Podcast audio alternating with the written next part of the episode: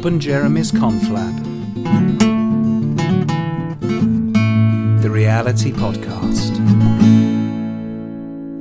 Hi there, Bobby. Hello. Look at your smiling face. And Bob is in his office today and he's got his whiteboard and his world map behind him, ladies and gentlemen. Yes, the world map, the world that we are slowly conquering bit by bit. And I should also explain to listeners that I also am joined by my dog Margot today. So if we hear the odd yelp, that will be her um, contributing to the podcast discussion. So I apologise if that uh, if that chimes in. Bob giving away his age there, naming the dog after one of his favourite sitcom characters from The Good Life. See, that is a huge assumption that many people make, and it's not true. It's not named after Margot from The Good Life. It's named after Margot from The Durrells, which is a more recent Ah. uh, sitcom, which my boys love. So, you know, there's the irony that sometimes a name lingers, doesn't it? Is there a third Margot? There was a Queen Margot, wasn't there? La Reine Margot, which is an excellent French film with Isabelle Adjani, Vincent She Perez. plays the Queen, doesn't she? Uh, she does. She does. It's a fantastic film. Really good. yeah, she's a force, wasn't she?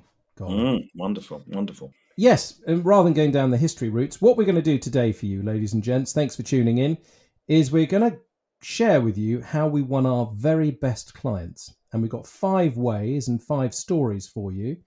And maybe you can do something with that. Maybe you can think, hmm, they did it like that. I could try that. So I'm Mm. going back, Bobby, but I should just say right at the outset Bob Morell's memory is extraordinary. So if you want some sort of details that he would think quite important, he'll have them. I will have the overview and he will actually remember what I was drinking, where we were standing. He has this Yes. photographic brain. So Correct. the first one, Bob, I'm going to take you back 22 years ago. Mm. We are in a beauty salon in Oxford and we Yes. have a meeting from a newspaper company, let's just say. Well, first of all, we need to give some context around this because anybody who knows us would know that you and I are not the frequenters Well, of a beauty true. salon. We were helping a chain of beauty salons with their marketing, and we were talking to them about how they marketed what they did. And therefore, we had a meeting with the local newspaper who wanted us to advertise with them. Yeah, thank you for that. Yes, uh, but we did get to experience some of the treatments, and uh, that was quite enjoyable. But we weren't really in the market for all of them, were we? No. And this person came in, and they simply, this is my memory, you will help with this. They put forward various magazines and publications that we could feature in, various supplements, various dates. It was like a sort of complete pitch. And we were standing there as the salon's marketing advisors, in a sense. And I kind of just, my jaw dropped and thought, wow, they've not asked us a single question. No, it was all about you could do this, you could do this, you could do this. How about doing this? Another Yeah. option is to do this. Well, why not find out a bit about us and then make a specific recommendation that is much more direct and workable? And I think that was the issue that they weren't asking us enough in order to be able to make those recommendations. And Well, we got a bit incensed. We ring the newspaper and we managed to get through to the managing director. And the only thought I've got in this, and this is really important for the record, the only thought I had in my head at this time was the person running this organization needs to know that their salespeople are poor, that they're not good. So I got through to this chap and he started to ask me questions and was very keen that one of his advertisers was ringing because we're giving money to the organization. And I said, Mm. This person came in and look, I, a bit like Sexy Beast, you know, man's got to eat. Don't want them to lose their job and all that, but you need to let them know he's been rumbled. Um, and I went through the fact I went through the fact that he wasn't any good at all. And then he Mm. said to me, well, "You seem to know quite a bit about this media lark." I said, "Well, yeah, it was my background, and Bob and I, we both came from media before we did this." And he simply said, "Right, I think maybe you you guys better come and train my people." Then and I said, "What?" And so it, it was extraordinary. We'll go along and meet him, We have a nice long chat, and we're booked. Yeah. And what's what I suppose, if I'm to put a label around this, is connected to a poor experience as a buyer. We were the buyers in this in this situation. We felt compelled to make an outgoing approach, and that was able for us to use all of our experience in selling media, which is our background, both of us. And we won our our very first training client proper was this newspaper organization, and we didn't just do that part of the country. We went all over the country with them. Yes, uh, we did. Training various regional newspapers. Yep. And we also went to London. We went to the head Oh, yeah. office and we did presentation skills, Mm. how to sell to agencies, all sorts of stuff. So, and in fact, we did some of our early digital media sales training with them too. So, Uh, It Mm. was a good win by simply approaching them on the fact that they weren't that good. And you've got to remember, Bob and I are in a shifting mode here. We were moving from our marketing business into our training business. And that was an absolute springboard for us for media because from that we went to other news regional newspaper groups in the UK. We you know, that led to us doing years and years, some years of media sales training across our fair world. So then we moved into writing a book. We wrote a number of books. We wrote a, book for media sales, and then we wrote another book for general business called The Perfect Storm, currently available in its third edition, I believe, on Kindle uh, for a very reasonable price. And that book had 30 different tips for businesses. And we sent an early digital copy of that book to a gentleman at a retailer that we were chasing. And he received that book. Jeremy followed it up with a phone call, which is an important point. And the reference was made.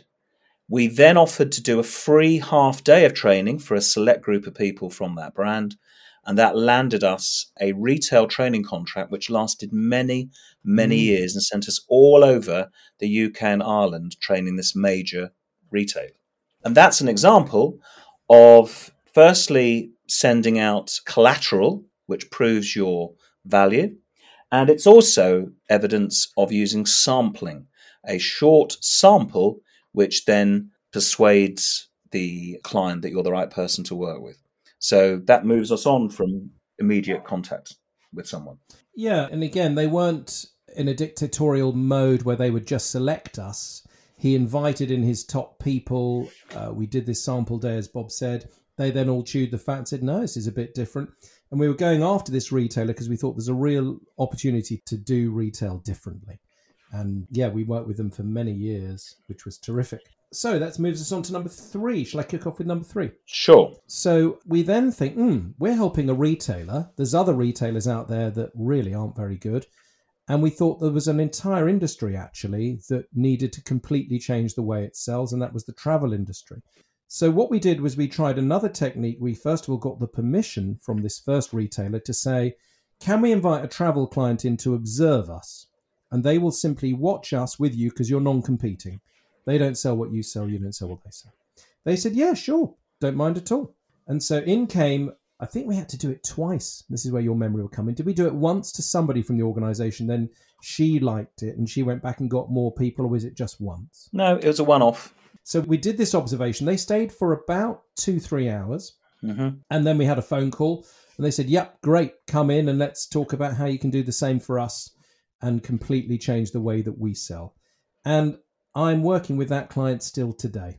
Yeah. Um, literally right now. And that has been some 17, 18 years or something. Gosh, no. That's right. That's so, right. so that, if you want to put a name to that, that is simply observation hmm they're sensing the experience they're getting a feeling of the experience so quite often some of you out there listening to this who are selling services it doesn't matter how much you talk about the service until somebody experiences the service they don't really have a way to comment on it the way to feel any sensation of the impact it might make so that was our method So then we got number four is a direct approach.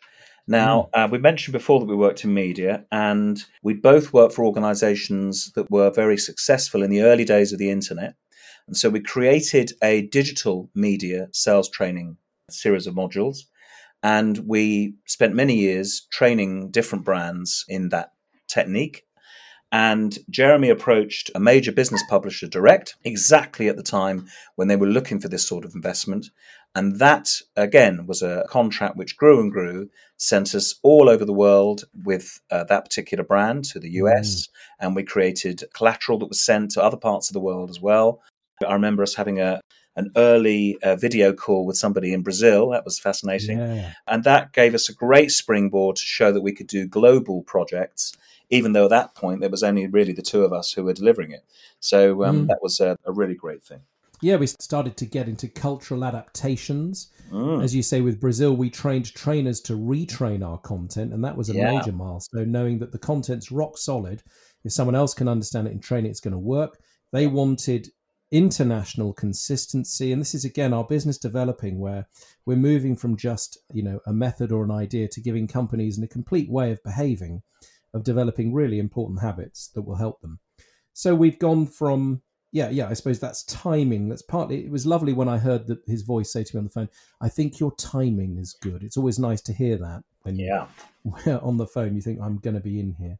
We also had a bit of the youth and experience for that because, as Bob said, we'd come from companies that had just gone through this, Exactly. so we were in a good position. Now, then, the final one is related to public relations. So, we were asked to speak at an event at the uh, ExCeL in London. We were actually paid for that gig, and we turned up and delivered some top line sales training to a large group of travel agents who all worked for the co op, as was. Mm. And uh, that event was featured in a, a magazine.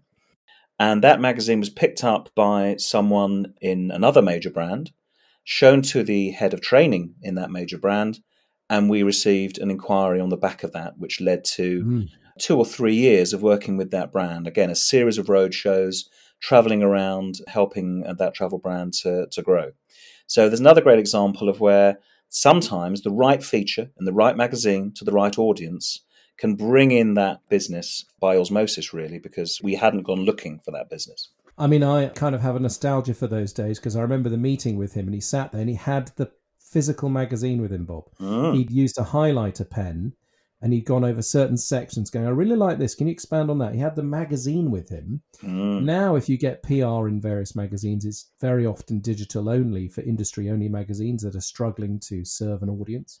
Yeah. Um, but that was very well targeted, very timely. Mm. And, you know, so that's given you a whole range of different things. You've got one connected to a real experience. And I think just going back over these, I'll say some of the bad habits. I've seen a number of people slag off customers thinking that by blaming them for a consumer experience or a business to business experience, it will somehow help them. It's much more polite to approach them directly and say, "Look, I've had this. You need to know about that." Whether or not you they take you up on your particular service, uh, the sampling again is tried and tested, and you shouldn't give samples. You know, when you walk through shopping centres and people are getting you to sample chocolates and pretzels and whatever else, you're a passing consumer. You're not even in the market for a pretzel. It's just eaten and wasted. You should only ever sample to people who are serious and in the market. They have to do something to receive the sample. And he'd already read our information based selling, you know, with our book. The next one was the observation and saying to an industry, we've got a brand new way of you selling travel. The other one, again, is a direct approach saying we have the youth experience in this emerging area that you're trying to get into. And then PR. So that gives you five ways to potentially look at your business development, which I'm sure is very heavily laced with things like social media and SEO and all sorts of stuff. But some of those methods, even though time has moved on and we live in a digital world, how can you recreate them? How could you perhaps use one of the five methods that Bob and I used to win some new customers for yourself? I would also add that if you are particularly focused on certain industries, if there are websites or magazines that serve those industries, they are always looking for stories, for press, for new things that are happening because they're trying to provide relevant content. So even if you don't have a PR agency or someone who is, is there to generate PR for you, you don't need to write war and peace to get a bit of coverage. And I think sometimes we think, oh, it's a lot of effort to get that. But actually, your name appearing, proactively Mm. doing stuff, launching new things, it's, I think, for the small amount of time it actually takes, it's well worth trying to grow those relationships. Yeah, on the book side, lots of people don't think they've got it in them to write a book. Well, you have to just write your first one, and before you write a book, you write down some ideas. We have taken that information based selling technique into lots of companies, saying just start with 10 top tips that you want to give business customers that you serve. You're giving away information. Now, of course, you've got various platforms where you might send that. You might send that directly, you might get it slightly designed, you might turn it into direct mail. But, you know, people are short of attention thing about a book, either whether it's a digital book, is it's proved it's gone through potentially 12 months of writing and editing and all of that. So it gets to a certain level. But I would encourage you to write. If you haven't written anything for your industry, just try writing. As Bob says, it may be an article or PR or blog post, but it may actually be something slightly more than that. You might have a whole opinion piece that you want to turn into a, a guide or a book. You know, a guide might be an easier way of thinking. Also, just what is it that you don't mind in a non competing environment that somebody could come and observe? And does that link to sampling that you'd give away a small sample? The thing about free trials is they can often be undervalued. So you've got to be very careful who you give that to because people might just take it, but they're still not serious. So look, there's five ways. Anything to add, Bobby, on our, No, I think that's it. Five ways? Have a go at some of them and see what happens. Yeah, great. Well, look, thanks for tuning in. You've got a nice shorter one there, and we wanted you to give you something really practical, but also connected to the real stories of how we did it. Thank you for tuning in. Bye for now. Cheers.